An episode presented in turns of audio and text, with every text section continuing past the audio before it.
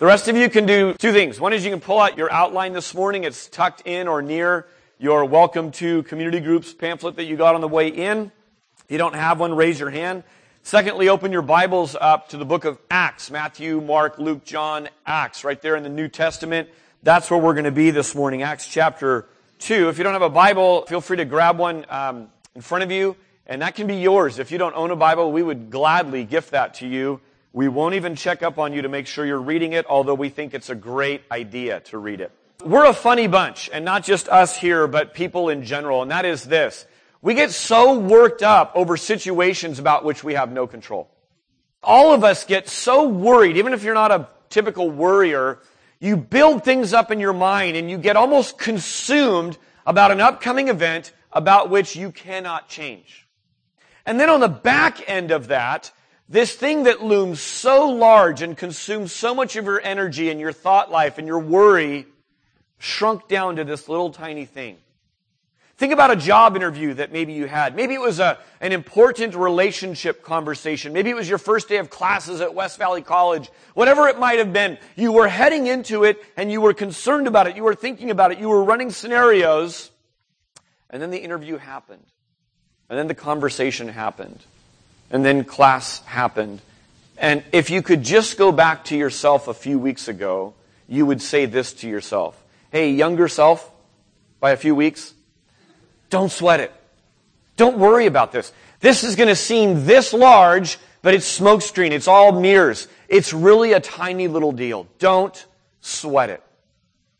Now, that is a little, that is a little dramatization, if you will, of, of the way that we are going to think about our lives on the other side of eternity. There is coming a day for all of us, and we don't really know when it is. Uh, yesterday I was on a bike ride with some friends, and we were riding around, and most cars give you enough room when they pass, uh, some don't.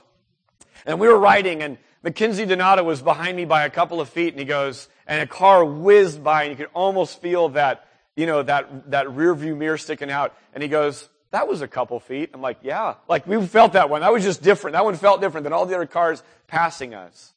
Could have been gone like that. We don't know when our time is going to come. But there's coming a day that's going to happen when all of a sudden we'll be on the other side of eternity. And we're going to look back on this side of eternity and we're going to think about things that seem so huge to us that really don't matter much. Achievements, job titles, stuff. Here's how I know this. Think about Think about every guilty pleasure you have, by the way, right now. I'm not going to ask you to confess your guilty pleasure, but by definition, it's a guilty pleasure. Why? Because you'd be ashamed if people saw how important this was to you. Right? You just joined the One Direction fan club. and It's kind of a guilty pleasure. Like, I don't even know why I'm so into this, but I'm going to join that thing. You're going to keep that one tight, right? Unless you're a junior high girl, then it's acceptable, right? Ben and Jerry's late at night. Not a scoop or two, but the whole pint, right? That's a little guilty pleasure, right? You're like, yeah, I don't think I want people knowing how much I really crave Ben and Jerry's right now that I'm going to drive out my car and go get some. Whatever that guilty pleasure is, by definition, it's there because you realize, wow, this thing is, is bigger in my life than, than I would even like to kind of give weight to or, or tell people about. The reason that I know this is true, and the reason that you will know this is true and agree with me in a split second if you don't believe me yet, is this. We get a glimpse of this by talking to people on their deathbed. We get a glimpse of how silly things are that loom really large right now, this week, where we're sitting. But on the deathbed, you look back and you go, yeah, that wasn't that big of a deal. I mean, achievements? No one on their deathbed sits there and their achievement goes, you know, I was on this traveling soccer team in eighth grade. We were good, man. Uh, those are the best days of my life. Yeah, I'm going to miss that. We, we, we don't think about that. We don't think about Taylor guitars. I, I, I love guitars, and to be handed a brand new guitar right now, that'd be a cool thing. I'd be like, wow, sweet, that's an amazing guitar. It's well crafted. Not going to miss my guitar on my deathbed. The things people talk about when they're staring eternity right in the face is what? People. Relationships. Those closest to them. They're talking about things that the Bible says last forever. People and God's words. You know what else they're talking about? They're talking about eternity. They're talking about their own mortality. They're talking about either the fear or the hope or the joy that they have crossing this, this line into eternity. I bring all this up because of this. In the church, you would think that we have a corner on this because we deal in eternity a lot. We talk about eternity a lot. But isn't it possible, in fact, isn't it probably a regular occurrence for a church to get caught up in things that, in terms of weight, are really about this big and don't loom large as one of the bigger, weightier things? Every time a church gets more wrapped up and more concerned in their buildings and in their budgets and in their numbers of people, their attendance, all those kinds of numbers just for numbers' sake, I'd say they're getting on ground of dealing with little trivial things that don't matter much. Every single time that a church or a person in a church brags and thinks there's some just really big thing about the, the sheer size and quality and number of people that came to the last Christmas musical, I, I think just in and of itself, we're, we're, we're getting into trinkets. We're getting into little non-weighty things. Now think about programs. Even programs, though having the intent maybe to point toward weightier things, can turn into a trinket thing if we're not careful. So for instance, this morning, today, we are having our big community group on ramp. That's why when you walked in, you were handed a little document that says, Welcome to community groups at Neighborhood Bible Church. And so, as we talk about community groups, as we talk about small groups, life groups, whatever they've been called in a church of your past or what you think it might be, we, call them community groups here. We recognize that it's possible to make it a trinket thing instead of a weighty thing if we're not careful. Churches have been engaged in working on this idea of community groups for two millennia. They've been thinking this through. Now, what if Neighborhood Bible Church nails it?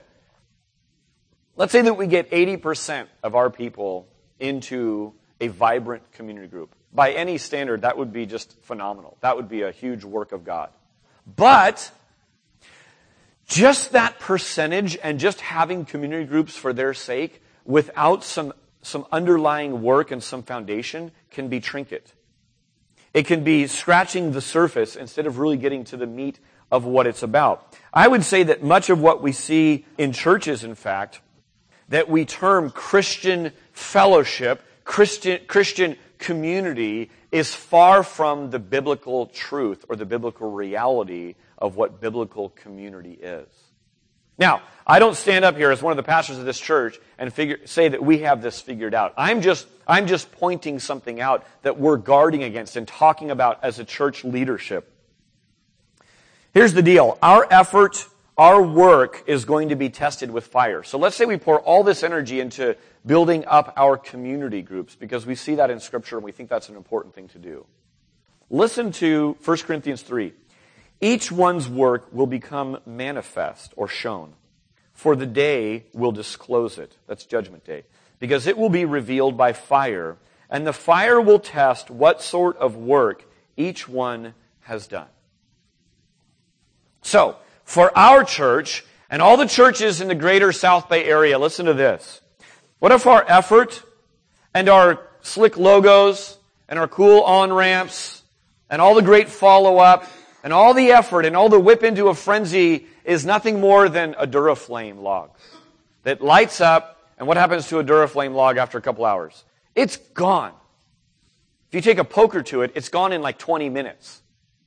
It just, it's gone, poof.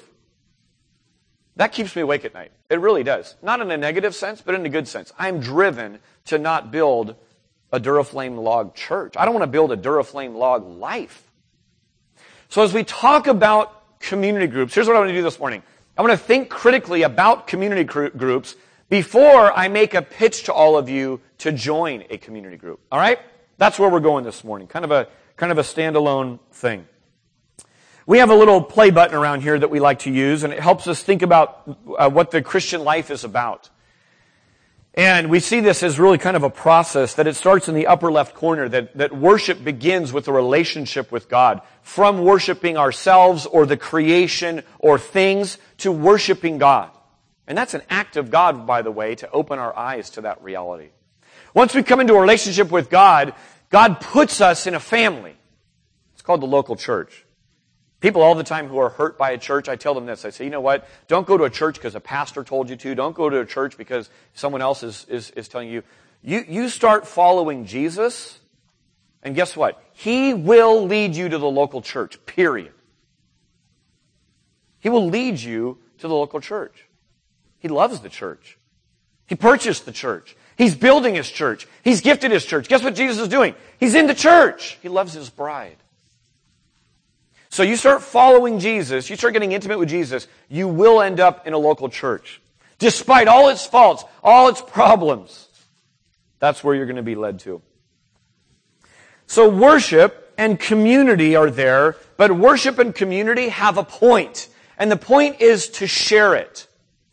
Without this third triangle, without where this arrow is pointing to, we would not be a New Testament church, period. And a lot of churches, frankly, struggle with me and God and me and other people. Me and God, me and my peeps. Back and forth they go, and it's a cul-de-sac. Eventually, you know what happens to those churches? God allows those churches to die. So, worship and community really are just a support system for the mandate to go and make disciples.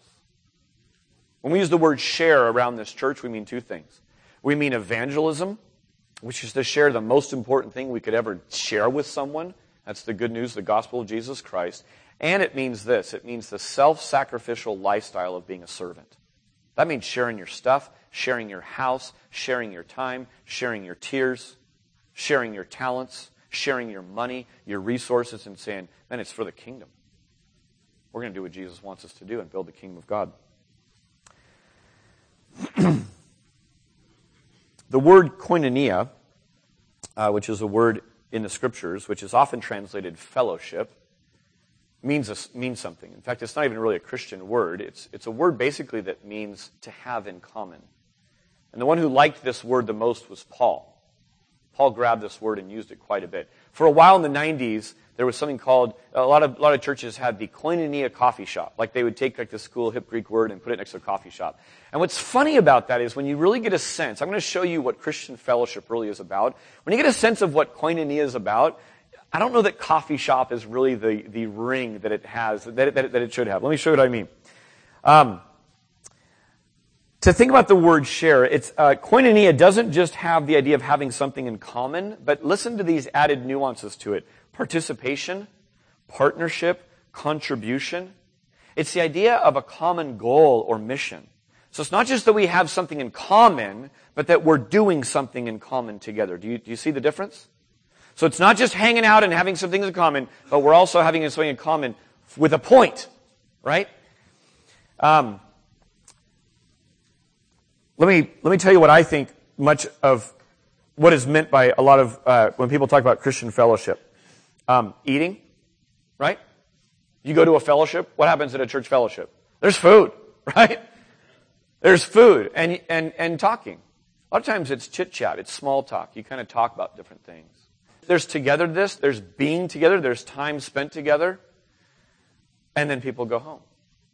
A lot of times, Christian fellowship termed Christian fellowship is, is that kind of thing. I would say if that's what we're talking about with Christian fellowship, uh, we should call it Duraflame. Come to the Duraflame Christian fellowship. Because all of that is going to burn up and go away. There's nothing distinctly Christian about that even, or biblical about that. Is that easy to do? Yeah. Some of you are like, well, small talk's kind of not my, my specialty. But talking, eating, hanging out, yeah, I can do that. Duraflame. What if that's all it is? We could have potluck after potluck after potluck around here and look back on years of it and get the end of it and go, wow, in light of eternity, poof, gone. If small groups is that, we're in a world of hurt. Just because we are close in proximity does not mean that we are connected, and that is a massive difference. Right? You just go look at a chain this afternoon. I know you have a bunch of chains laying around. Go find a chain. Imagine those puppies laying close by but not connected. Huge difference. One's useful, one is useless. If our Christian fellowship is us being in close proximity without being linked, there's no koinonia going on. All right, what is Christian fellowship? Let me let me blitz through this fairly quickly uh, because I just want us to get straight on it. Christian fellowship is first fellowship with God. Listen to 1 Corinthians 9 or 1 9. God is faithful by whom you were called into fellowship, koinonia. of his Son, Jesus Christ our Lord. So first and foremost, Christian fellowship is about people who are in fellowship with God. Community groups fundamentally are a group of people coming together to meet with God. So if week after week after week you're in a community group and you're not meeting with God, raise your hand and tell someone. That's like a little small fire burning and you think something's wrong, it probably is. Ask about that. If we get together and this looks no different than a book club you were once in, that's a problem. We are meeting with God. That's what community groups are about. Number two, Christian community is grounded in the truth of the gospel of Jesus Christ. 1 John 1. That which we have seen and heard, we proclaim also to you, so that you too may have fellowship, koinonia, with us. Not just something in common, but a participation, that you may con- uh, make a contribution now to what we're doing. And indeed, our fellowship is with the Father and with His Son. He ties it right back into point one. Our fellowship is founded on the gospel. And by the way, let me point it back to the fact that we're all united to, uh, to the head, or else we're nothing. Number three, just an observation about Christian fellowship. It's dramatized in communion. We just took communion. We just participated together in something. We were just reminded corporately about something. 1 Corinthians 10 says this, the cup of blessing that we bless, is it not a participation, koinonia, in the blood of Christ? That doesn't sound like it belongs in a coffee shop, does it? The bread that we break, is it not participation in the body of Christ? What happened to the body of Christ? It was sacrificed, friends. It was beaten. It was mistreated. It was broken, disfigured. That's part of what we remember. Jesus, if they hated you, they're going to hate his followers. It's part of the sober reminding of communion, isn't it? Finally, Christian fellowship is not easy. When has sharing ever been easy? Never. We have some kids that are better at sharing in our house than others, but you know what? It's never easy. Philippians 3:10 says this.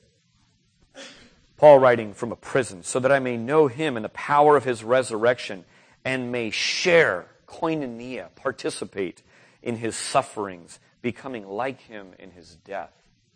You want a vision for the Christian life? That's the one Paul gives us. Die to yourself, take up your cross, follow me, Jesus said. Sharing's about death to self, sacrifice, faith. Because as you share with others, as you give stuff away, you know what you're going to be worried about? You're going to be worried about if your own needs are met. If you give emotional energy in here, you're going to worry about, well, what about me? Doesn't take faith? What if you have deep faith that God's got you? God, if you've called me to give away my time, you're going to somehow redeem my time. Some of you know all about this. It's phenomenal. And week after week after week, you can, you can discover God making weird little deposits in your emotional tank, in your time bank, and you go, man, I don't know if you're making the sun go backwards right now, but somehow, the more I sacrificially give away, the more I find my life. Does this sound vaguely familiar at all? These are the words of Jesus. So Christian fellowship, again, I don't know if Koinonia was the best name for a coffee house. Maybe. Be the coolest coffee house in the world if you said, now, everyone get your cup, let's talk about what Christian fellowship's all about. That'd be a cool, that'd be a cool thing. I don't know that many of them were. So as a church, we ask this question, how should we move people into fellowship, into Christian community? Think about it. If you were a pastor, a church leader, an elder of some sort, how should we do that? Churches have tried a whole bunch of different ways. Fall. Fall is this great time to start things, right? There's so many things that start up in fall. Therefore, what you see is you see kickoffs and you see drives and you see even in church ministry pushes to things. Um, here's here's what we think about community groups and relationship is we don't want to kick, drive, or push today. The way Jesus enters into relationship, he he stands at the door and he knocks, and what does he do? He waits to be invited in. We read in the Gospels, he would wow people, and then he would invite them to follow, and then guess what he'd do? Then he'd leave. He'd just start walking. And sometimes people followed and sometimes they didn't. He didn't sit around and go, please, He didn't beg. He didn't cajole. He didn't get them in a headlock, give them a noogie. He didn't, he didn't force them. He didn't guilt them. He didn't do any of those things. So with community groups today, let me, let me just take, take a little load off. We're not going to do any of those things. Call a flag on us. Throw a flag on us if you, if you see that going on. That's not our intent at all. You know what this morning's about? This morning is about wooing you into a, into a community group. To woo is to pursue romantically. Now, this metaphor breaks down a little bit. You're like, wow, that's really weird. But not so much. Jesus Christ is the husband, his bride is the church. He pursues us in a love relationship. Check it out. It's all through the scriptures. He pursues us romantically, as it were. So we want to woo you into a community group. I want, I want you to be compelled from the scriptures. I want you to be compelled from your own life and the need that you go, wow, that's something that I want to go participate in. That's something that as a Christian, I am to participate in. It's different than guilt. It's wooing you in. community groups at neighborhood Bible church um, I want you to think about the last bad habit that somehow you broke free of. Chances are that the last bad habit that you broke free of, you broke free of because you developed a new habit. Think about it for a minute. Someone said it this way, and I believe it's true. It takes a habit to break a habit. Some of you may be in a bad habit without even knowing it. If you're a Christian today and you're living in isolation, that's a bad habit. That's not living how God wants you to live. Now, maybe isolation is a little bit too strong of a word. I mean, you have friends and you have family and you have people that you do stuff with. But maybe you're still isolated.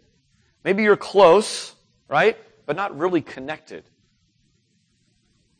The word isolated simply means far away, little contact or much in common, remote, unconnected. God calls us to a life together. When He calls us to become a Christian, it's not same old, same old in any area of our life, and that includes our social life. Some of our bad habits that we were in need to change. We become radically reborn. Look at Acts chapter 2. I want to read Acts chapter 2, and it's a familiar passage if you grew up in the church. It's a great passage because it shows us a little glimpse of what happened not long after Jesus left and the early church uh, started to find its way.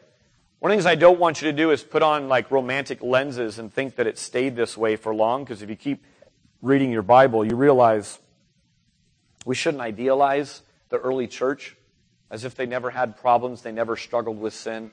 That's what much of the rest of the Bible is about, untangling these early Christians.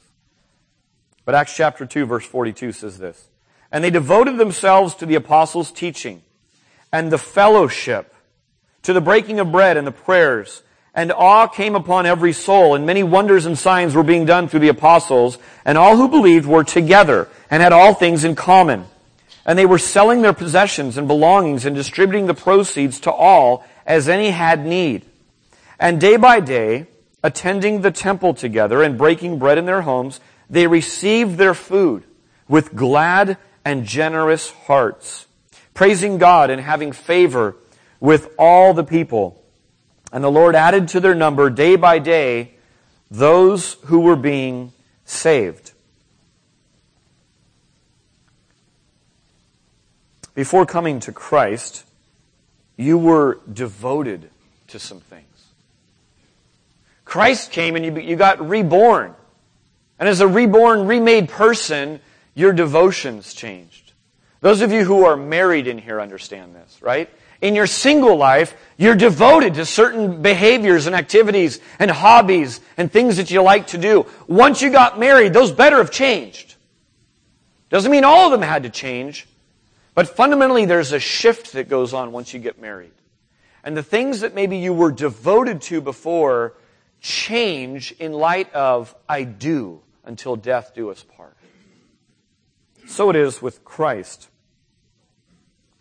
Jesus teaches us some things about what this looks like. And as he talks to people, he gives them brand new visions. Hey, fishermen, come here, follow me. Invitation, right? Just a gentle knock. Hey, I'm going to make you fishers of men from now on. Career fishermen said, That sounds pretty good. That's a new vision. Guess what? Did their devotions change? You bet their, their devotions changed. Their lifestyle radically got upended. In our passage today, we see the word devoted themselves. These new believers devoted themselves to the apostles' teachings and the fellowship. Do you hear it? The apostles' teachings coming together to hear from God's word. I'm preaching to the choir right now. That's what we're doing in here. That's what many of you have made a habit of doing, is coming together to hear from God's word. And to the fellowship, to the koinonia, to the life together, to the connectedness. It's not just enough to be close proximity. We want to be connected. Our attempt at programming that is community groups. We want to be devoted to the apostles' teachings. We want to be devoted to the fellowship. What's powerful as you go on in that, in that passage is it says this uh, that all were doing these things. All who believed, verse 44, were together and had all things in common. And they got to see signs and wonders going on all around them. At Neighborhood Bible Church, we have intentionally been laser focused on just a handful of things. We read the New Testament, we saw that the family of God gets together and they celebrate the great workings of God and they sit under biblical teaching and they gather for communion and they celebrate baptism and they gather for prayer. That's what we're doing right now. We also see that they were devoted to the fellowship. We see that day by day they'd meet together, they'd break bread together, they'd have happy and generous hearts, that they shared, that they met awfully lot more than just once a week. And so community groups became a launching pad for that. We're focused on just a couple of things because we know some things. We just finished a whole series called Greater Than. And what we know from the Greater Than series is this that good pushes out, and I would say stronger, drowns out the great. So it's possible for a church to do a lot of good things and then drown out great things. What are the great things? What's the great commandment? The great commandment is love the Lord your God with all your heart, soul, mind, and strength. And the second is like it love your neighbor as yourself. That's a great commandment. It's not good or so so, it's great. That means it's utmost and foremost. What's the Great Commission? Tell me, church. Go. Go into all the world and what? Make disciples. And then teach them all the stuff I've taught you, which will make what? It will make disciples who make other disciples and teach them to do all that He's commanded. And then they'll teach others. You know what that does? That changes the world. Those are great things. So at NBC, for a lot of years, part of our primary role as a leadership has been to say no to like 98% of the great things. Many, I've said no to many of you. Hey, Dave, we should do this ministry. If it gets in the way of great and great and doesn't fit into that, we've said no to that by and large. That's the reason. That's number one. Good drowns out great. Here's the second reason we're so committed and so focused on doing a couple of things really, really well. And community groups is one of our main programs. People ask what kind of programs I have. I go, this is a short conversation. Sunday morning worship and community groups. Now, mixed into that, do you have youth group? We do have youth group, but I'll tell you, youth group sure fits in with our whole church body. They're sitting with us right now. We don't like to separate them out to go do their own thing and then try to bridge them back into big church, real church, adult church later on. That seems silly to us. Second reason we focus on community groups is this. People, you, me, will tend toward comfortable and what's known, even if it's wrong. Giant case in point, the Israelites. The Israelites were being led out to a promised land, but what did they beg for? Slavery mistreatment, no land, no inheritance. Leave the milk and honey. We'll take Egypt. Why? That's bizarre. No, it's not. It's comfortable. and it's known. So we know that given a choice of a hundred things, you wouldn't choose the most important thing. Neither would I. Given the choice of stay and do fellowships and run the Koinonia coffee house or go, we'll never choose go. So Jesus made it really simple. Hey, church, one objective go. Go make disciples. Back to that first slide, written in word, written in red at the top of the play button, are two words, make disciples. They're written in red because that's Jesus talking. Red is in red in your Bible. And those two words are massively important to all that we're doing here. The why matters. The why matters to community groups. And I'm going to wrap up with a, a few minutes spending on this. Here's what community groups are not. Okay, I want to dispel some of the things of what we're not talking about when we talk about community groups at Neighborhood Bible Church. Here is number one. To make new friends and have a swell time with people. Again, this can happen. This is not distinctly Christian. Like the word koinonia, not distinctly Christian. This can happen online. This can happen in Little League. This can happen in a bar, at the office, at a Tough Mudder uh, CrossFit event, whatever, right? It can happen in all kinds of things. So to make friends and have a good time with people is not it. Here's number two, is to have support when trouble comes. Friday, I was sitting in my front room with my daughter Tegan, and Tegan looks out the window and sees this, this dog. What kind of dog do you guys have, Cummins? Oh, it's a standard poodle. Okay. I always think of those as little. It's a big poodle. So it looks just like your dog. I think it was a poodle. So it's a big poodle standing this tall in our front yard.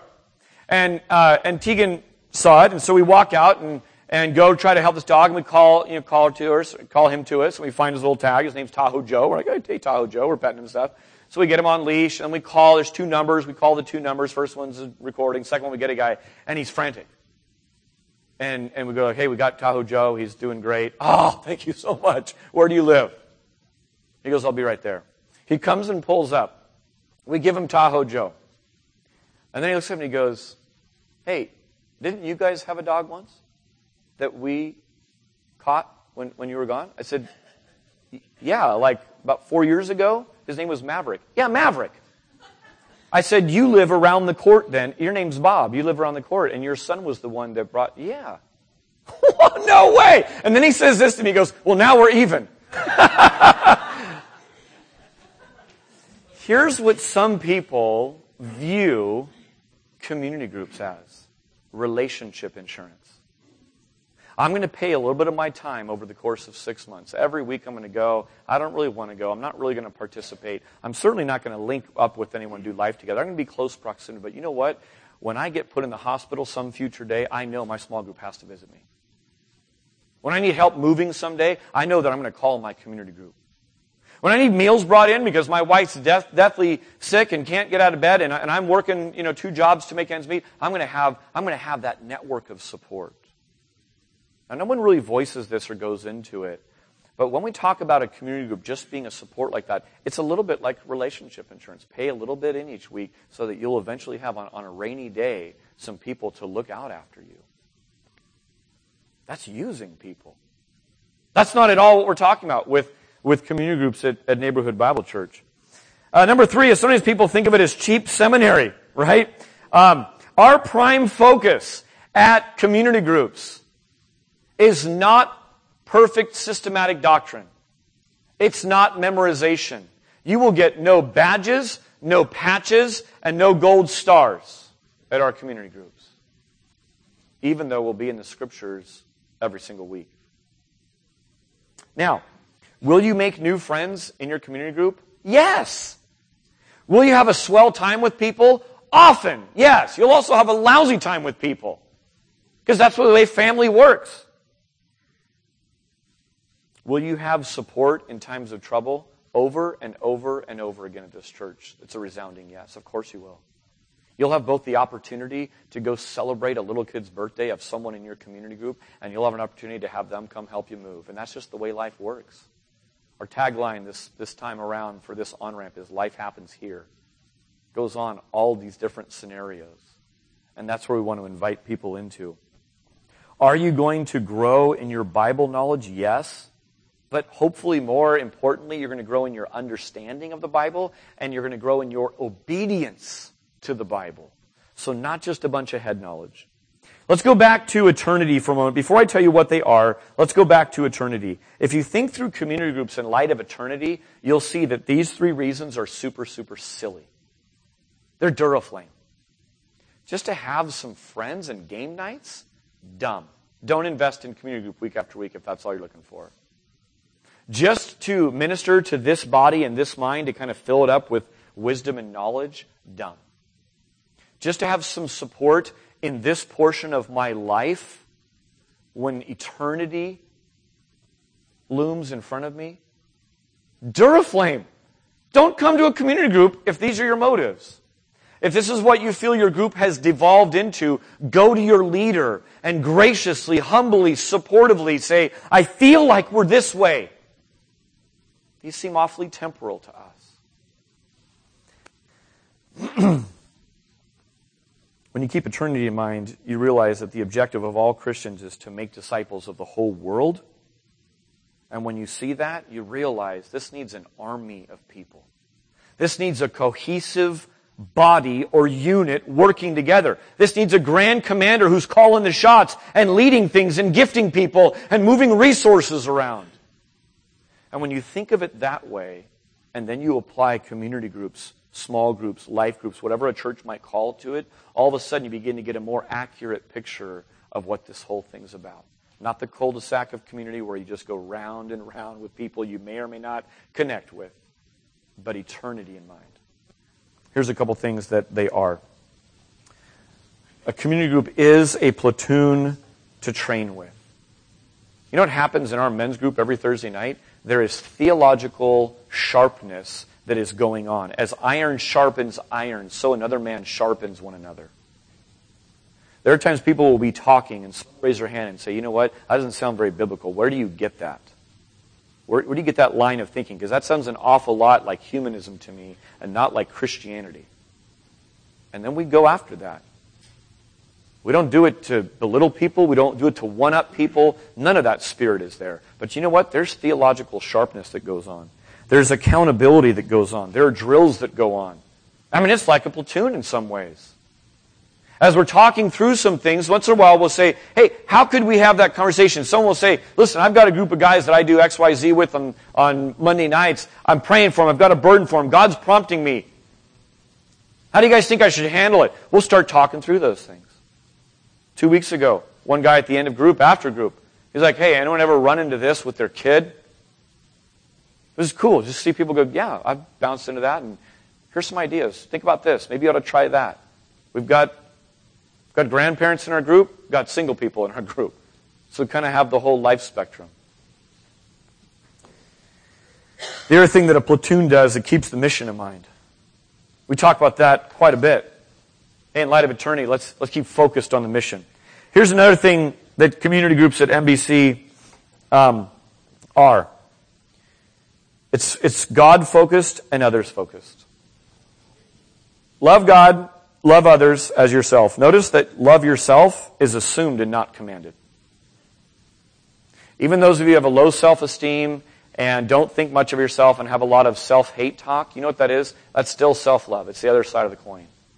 It's still focused on yourself. Here's God's loving, generous offer to us. Get your eyes off yourself you scrape and grab and hoard and try to get you and yours covered, you're going to be miserable in this life. You're going to lose it and give it away. So, what if you came to group? What if you came to church God focused and others focused every single week? That's our heart and desire. That's different from, well, I'm not being fed here. I'm not welcomed in my group. I'm not connecting. That's the language of the self obsessed. Ask yourself this question what if every member in this church were as welcoming as you? What kind of church would we have? What if every member in this church were as generous with their money and their time and their resources and their selves as you? What kind of church would we have? What if every member in this church tried to connect with people and tried to give their life away and make other people's needs more important than, our, than ourselves? if they were all just like you in that regard, what kind of church would we have? I'll tell you what that does for me. That humbles me when I ask those questions. gives me a great sense that, wow, God, I realize we need a body. It takes all kinds to build a church. I'm thrilled that we don't have everyone as X, Y, Z as me, or else we'd have a terrible church. I need people way, way in front of me on that one so I can kind of see it modeled and, and, and catch up to them. Number three is it's a foundation to grow even more community. Don't think of community groups as the end all to community. If that's it, it's pretty sorry. Once a week for an hour and a half, you connect with your brothers and sisters, and that's it, 52 times a year, if you're perfect attendance. No, no, no. Think of it as a diving board, a springboard to even more and greater community.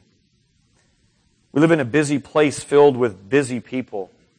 By devoting your time on a Thursday night from 7 o'clock until 8.30, carving that out, it by nature begins to foster relationship.